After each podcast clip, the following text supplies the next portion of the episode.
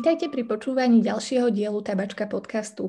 Moje meno je Barbara a v Tabačke mám na starosti offline PR.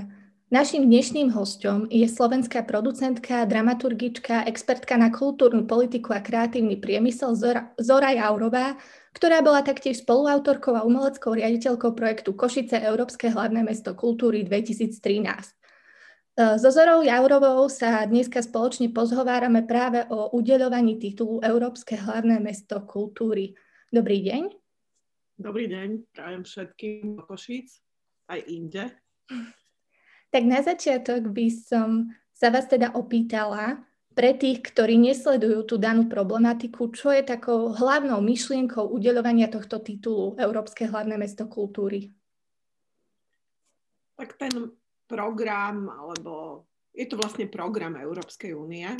V podstate je to asi najviditeľnejší program EÚ v oblasti kultúry.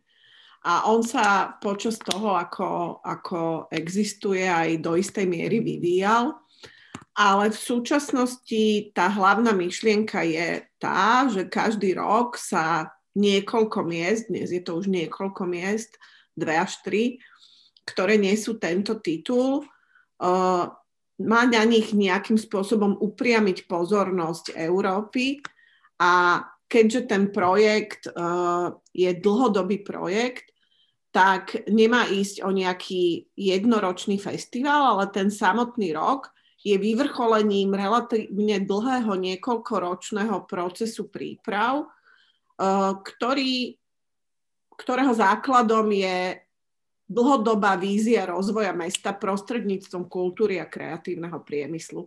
To znamená, že ten program jednak um, vlastne zdôrazňuje úlohu kultúry pri rozvoji Európy a hlavne zdôrazňuje úlohu kultúry pri rozvoji urbánnych území, teda miest. Viete nám povedať aj, kedy vznikla myšlienka, že práve jedno zo slovenských miest bude bojovať o tento titul? Uh, ono, je to, uh, ono sa to opakuje samozrejme. Uh, ten program je postavený tak, že na každý rok sú určené krajiny, ktoré v tom roku vlastne nominujú tie mesta. Čiže Slovensko sa prvýkrát vlastne zapojilo do tej súťaže práve uh, vlastne v rámci titulu na rok 2013, ale Slovensko sa do nej zapojilo už v roku 2007, keď sa vyhlasila tá súťaž. Uh, ale Európska komisia de facto určí na každý rok tie krajiny, v ktorých potom prebieha mm, tá súťaž, ktorá má nejaké presné parametre a ktorá, ktorú zastrešuje medzinárodná európska porota. A mm, vlastne na Slovensku dnes prebieha už druhýkrát súťaž e, medzi slovenskými mestami o to, kto bude Európskym hlavným mestom kultúry v roku 2026. Ako ste sa k projektu dostali vy? No, ja som vlastne pracovala eh, v európskych inštitúciách a pre Európsku komisiu ešte prvne sme de facto vstúpili do Európskej únie, eh, ešte v rámci eh, prístupového procesu, lebo už vtedy sme boli účastní niektorých komunitárnych programov Európskej únie.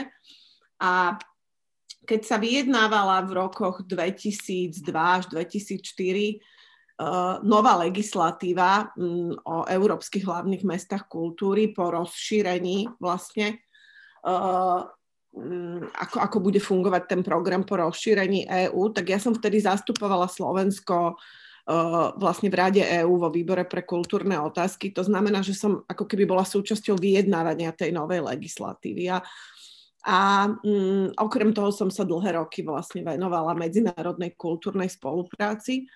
A tým pádom sa vlastne stalo, že v čase, keď Slovensko, mm, keď na Slovensku ako keby sa začalo hovoriť o tom, že táto súťaž bude a že sa, že sa e, vyhlási, tak bolo veľmi, veľmi málo ľudí na Slovensku, ktorí vôbec vedeli, o aký program ide a aké sú jeho mm, potenciálne benefity. A mm, keďže ja som v tom čase pôsobila v Bruseli, tak um, som vlastne nejakým spôsobom sa tam stretla práve s Marekom Kolárčikom, ktorý bol v tom čase e, zastupoval mesto Košice vo výbore slovenské, teda Košický región vo výbore uh, v, v Dome slovenských regiónov. A mm, Marek bol vlastne iniciátorom toho, aby sa Košice o tento titul uchádzali a vďaka nemu som sa vlastne dostala potom do Košíc najprv ako konzultant a neskôr tá spolupráca bola čoraz intenzívnejšia. A ako spätne hodnotíte túto skúsenosť? Tak to bola, myslím si, že obrovská skúsenosť nielen pre mňa, ale pre celé Košice aj celé Slovensko. Mm, a pamätníci vedia, že to teda rozhodne nebolo nič jednoduché a tá cesta od samotnej myšlienky toho, že Košice sa budú o ten titul uchádzať, až po rok 2013 bola veľmi trnistá a vôbec nie priamočiara. Ale myslím si, že to, čo bolo na tom, že, že dnes z toho odstupu od roku 2013 je už vlastne 7 rokov. Uh, vieme celkom dobre hodnotiť to, čo bolo podstatné a to, čo nebolo podstatné. A tie podstatné veci sú, že jednak si myslím, že ten projekt a osobitne to, že Košice vyhrali tú súťaž a to, čo bolo obsahom košického projektu, veľmi zásadne zmenil vôbec debatu o kultúre a kreatívnom priemysle na Slovensku obzvlášť v súvislosti s rozvojom miest alebo aj krajiny, regiónov, uh, že priniesol úplne nové témy, úplne nový jazyk a aj pre povedzme nejakých komunálnych politikov im ukázal vlastne úplne nový rozmer toho, čo kultúra môže znamenať pre mesto. A čo sa týka Košíc, uh, tak myslím si, že uh, asi sa zhodneme s väčšinou poslucháčov, že bez ohľadu na to, čo si o tom projekte mysleli, tak ten projekt zanechal nezmazateľné stopy v Košiciach a dodnes uh, Košice vďaka nemu uh, sú v mnohých témach, v mnohých myšlienkách, ale aj v spôsobe, akým fungujú, uh, v podstate lídrom na Slovensku. Ak sa však vrátime k debate všeobecne o tituli Európskeho hlavného mesta kultúry, čo pre mesto znamená, ak tento titul získa a aké výhody a nevýhody sú s titulom spojené? Tak uh, v prvom rade to znamená povedzme nejakú európsku prestíž a možnosť sa zviditeľniť v rámci Európy. Uh, slovenské mesta na pospol si myslím, že toto je jedna z vecí, ktorá je pre nich výzvou, lebo nemáme žiadne mesto asi na Slovensku, ktoré by nejak prirodzene bolo v Európe mimoriadne známe alebo by bolo nejakou turistickou destináciou alebo niečo podobné. A to sa práve podarilo podľa mňa napríklad Košiciam do veľkej miery sa takto zviditeľniť, že v celej Európe mnoho ľudí možno prvýkrát zaregistrovalo, že vôbec také mesto existuje a, a dnes tie Košice jednoznačne sú aj na kultúrnej, aj turistickej mape Európy. A to isté vlastne ten titul ponúka aké, akémukoľvek ďalšiemu mestu. Uh, to, čo som práve povedala, do istej miery aj určuje, že aký typ uh, mesta, pre aký typ mesta má zmysel sa uchádzať o ten titul. Uh, asi to nemá zmysel pre tie veľmi malé mestečka, ktoré jednak nedokážu prísť s projektom, ktorý by splňal tie parametre, ktoré Európska komisia e, na vlastne taký projekt má. A zároveň, e, mm, zároveň nevedia alebo, alebo nepodarí sa im získať možno až taký ohlas v Európe, ale to, čo vidíme v iných krajinách za to posledné desaťročie je, že naozaj sa tá pozornosť presunula k takej strednej veľkosti a k mestám strednej veľkosti a strednej dôležitosti, ktoré mnohé z nich sa stali vlastne oveľa známejšie a uh, v konečnom dôsledku im to prinieslo aj ekonomický, aj iný rozvoj. Uh, možno ešte, keď ako keby každého prvá vec, ktorá nápadne je, že koľko peňazí to mesto dostane, keď vyhrá ten titul, čo je troška komplikovaná otázka, lebo v skutočnosti s tým titulom to, čo sa s ním garantovane spája, je cena Meliny Mercury, ktorú udeluje Európska komisia, ale ktorá je rádovo vo výške asi 1,5 milióna eur a dostane ju to mesto až tesne pred samotným rokom, keď preukáže, že všetko, čo v tom projekte slúbilo, aj splnilo. Ale reálne tie investície tých miest do toho pro, projektu sa pohybujú v desiatkách až stovkách miliónov eur. A v skutočnosti ten titul im môže pomôcť práve pritiahnuť iné typy zdrojov, či už sa rozprávame o štrukturálnych fondoch európskych alebo súkromných investíciách alebo národných investíciách. Čo je podľa vás e, pre mesto takým najväčším rizikom, ak ten titul získa? Tak tých rizik je veľmi veľa.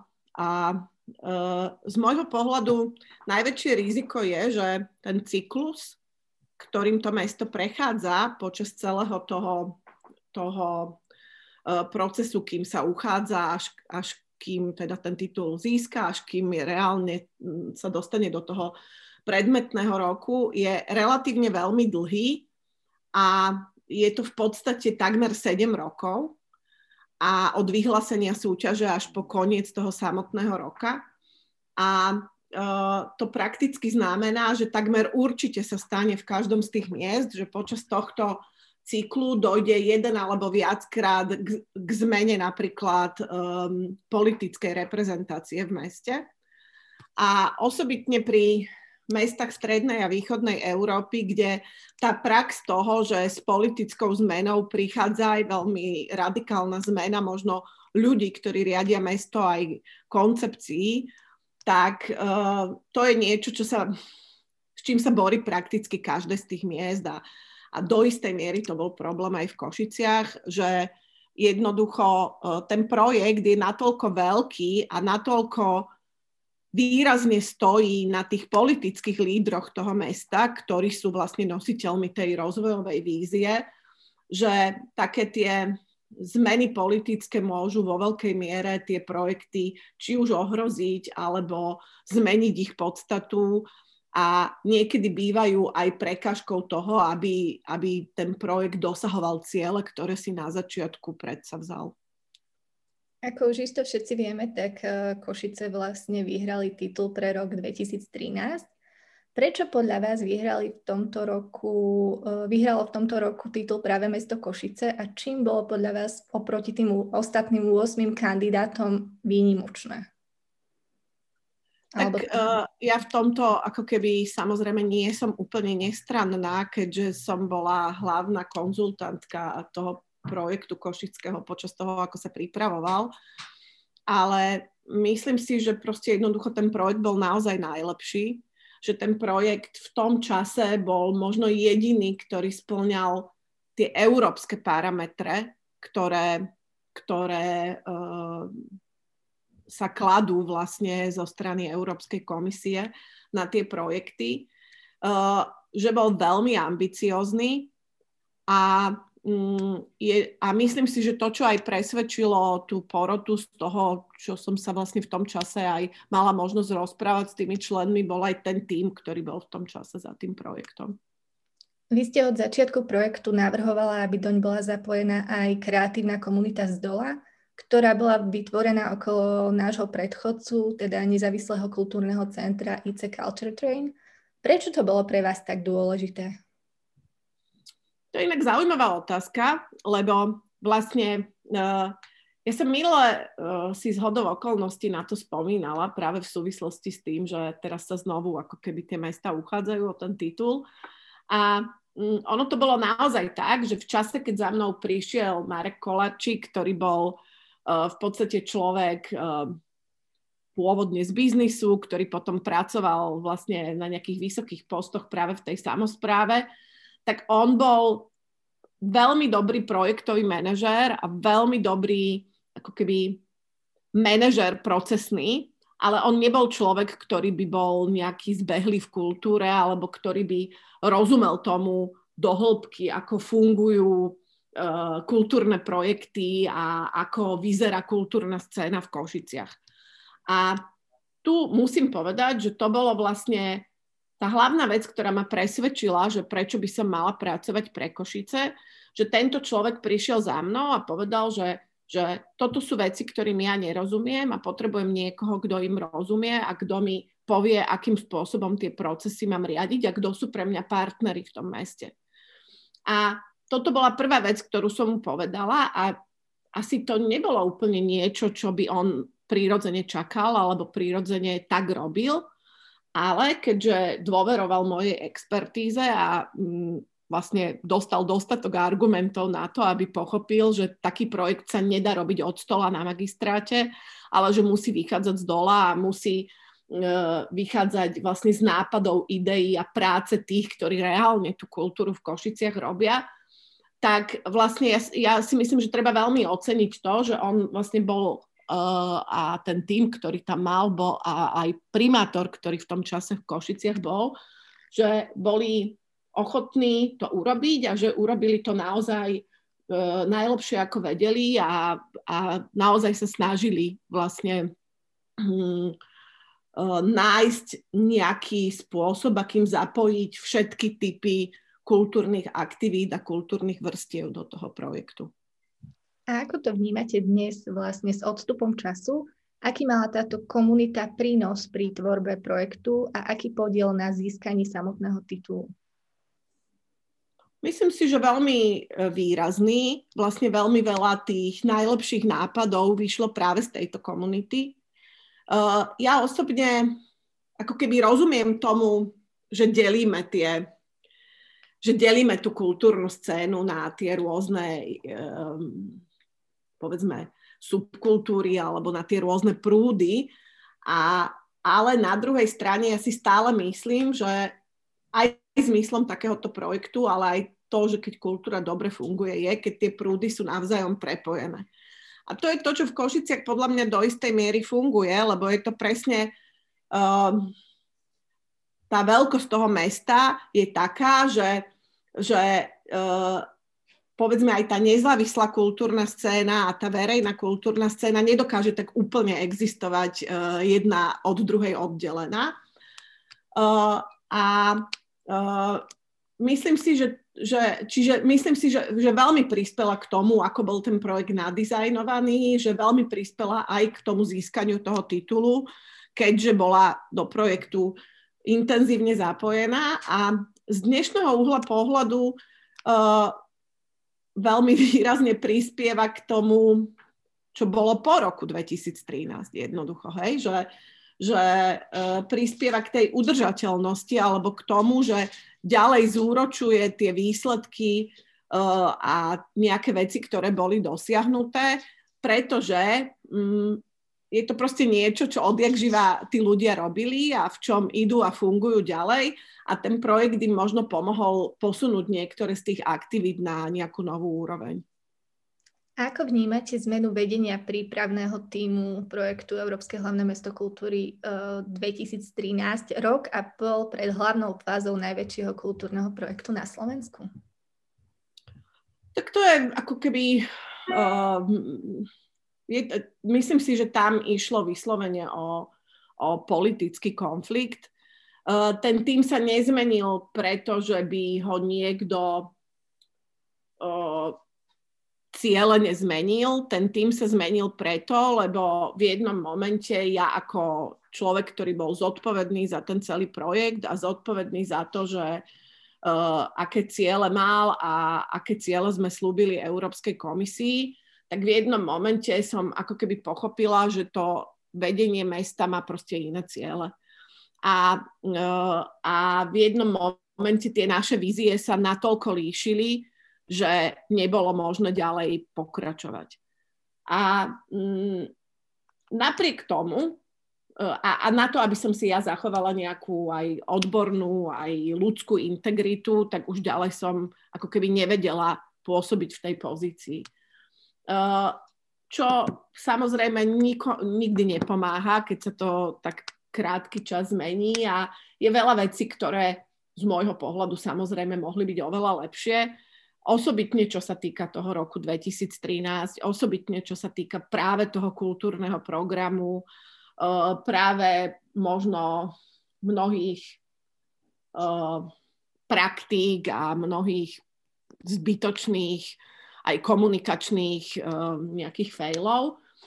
Ale to, čo sa ukazuje dnes, je, že, že uh, tie veci, ktoré už dovtedy boli urobené, to, ako bol ten projekt nastavený a to, čo už bolo naštartované, tak sa nepodarilo úplne zvrátiť a tie dlhodobé prínosy uh, sú nesporné a vidíme ich dnes tak, ako vlastne možno sme ich aj nevideli v roku 2013. A čo bolo pre vás ako pre umeleckú riaditeľku víťazného projektu najväčšou výzvou v tej dobe?